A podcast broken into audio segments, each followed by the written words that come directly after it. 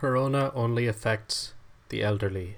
This is something I hear time and time again, and in response to this, I'm going to be reading a post that I found online that, for me, pretty accurately describes the coronavirus experience. The patient writes At first, I couldn't really catch my breath while I was at work.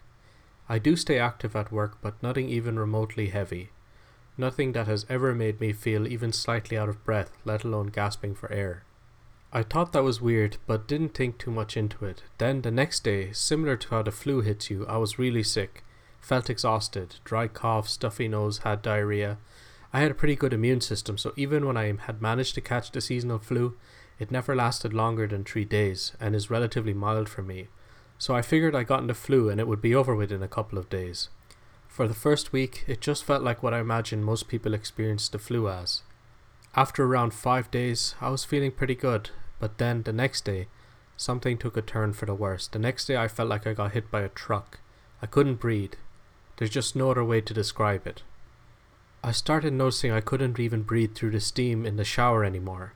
I started gasping for breath while I was laying in bed, doing absolutely nothing. And then my fever shot up. Eventually, my dry cough became wet, and I feared I had pneumonia. This is the story of a 22 year old patient